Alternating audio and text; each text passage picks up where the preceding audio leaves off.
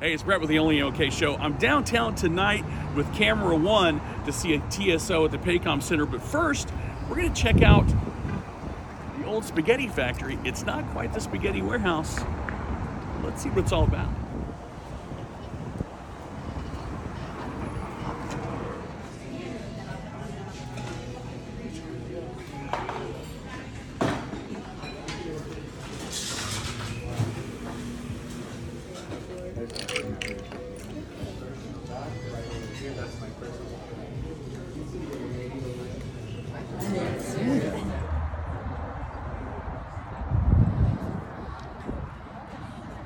Well, that's a wrap from the old spaghetti factory. I almost said spaghetti warehouse because it feels a lot like the old spaghetti warehouse.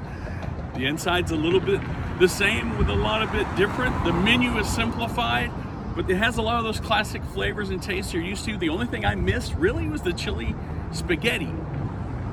That being said, definitely worth the wait, definitely worth the while. Come down. It's the old spaghetti factory in downtown OKC.